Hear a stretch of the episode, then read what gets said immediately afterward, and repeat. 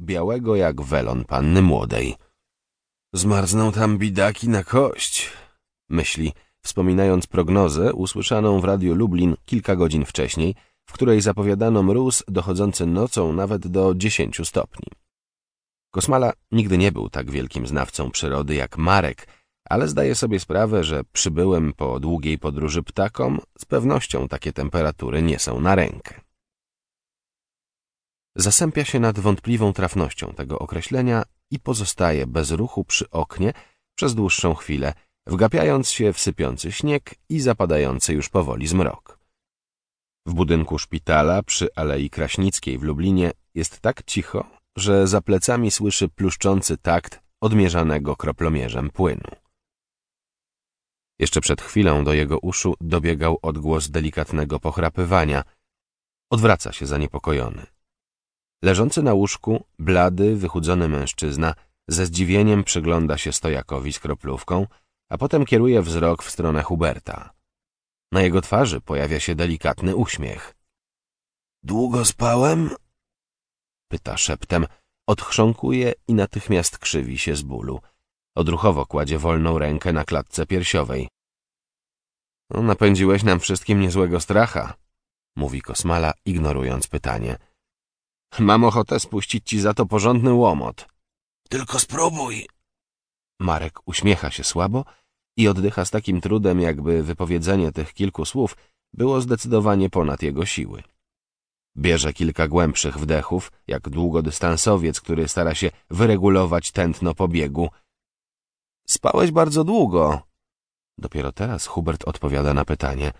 Ale jeśli mam być szczery, to nie wyglądasz na specjalnie wypoczętego. Chociaż bywało gorzej, na przykład po moim weselu.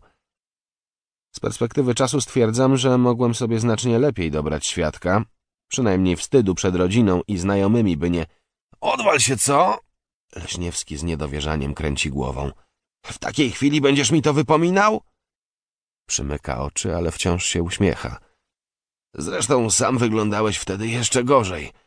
A i u świeżo upieczonej teściowej chyba też nie zaplusowałeś, jak... Kurwa mać! Ledwie dycha i jad potrafi sączyć.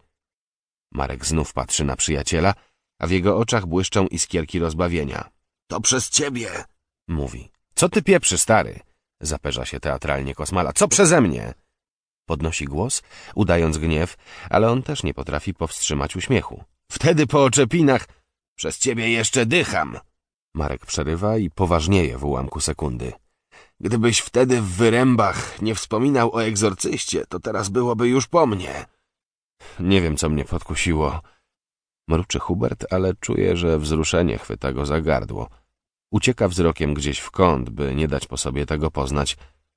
Zresztą wiesz przecież, że to niechcący. Nie szkodzi. Ważne, że byłeś wtedy ze mną, że chciałeś rozmawiać. Gdyby nie to, gdybyś wtedy nie przyjechał, to... to teraz co najwyżej mógłbyś się powydzierać na moją płytę nagrobną. Zapomnij, w taką pogodę? Możesz sobie dowcipkować, ale ja mówię serio. Dziękuję ci, Hubert. Będziesz się jeszcze musiał ze mną trochę pomęczyć, a ja z tobą, no, ale trudno.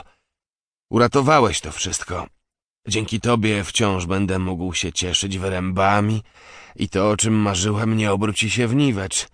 Nie dobiegnie końca tak szybko, jak się to zapowiadało. Mógłbyś już przestać? Kosmala stara się brzmieć obojętnie, ale głos mu się łamie, gdy widzi łzy w oczach przyjaciela. Nie dalej jak przed chwilą słowa nie mogłeś wydusić, a teraz gadasz jak najęty. Marek jeszcze przez chwilę mu się przygląda, a potem minimalnie przekręca głowę. Patrzy przed siebie spod wpół przymkniętych powiek. Wygląda na spokojnego i szczęśliwego. Hubert znów odwraca się w stronę okna. Mało brakowało. Myśli i mocno zaciska powieki. Prawie nie może oddychać. Rozdział pierwszy Od północnego wschodu zbliżały się ciężkie, niepokojąco ciemne chmury, wyraźnie kontrastujące z beztroską atmosferą niedzielnego popołudnia.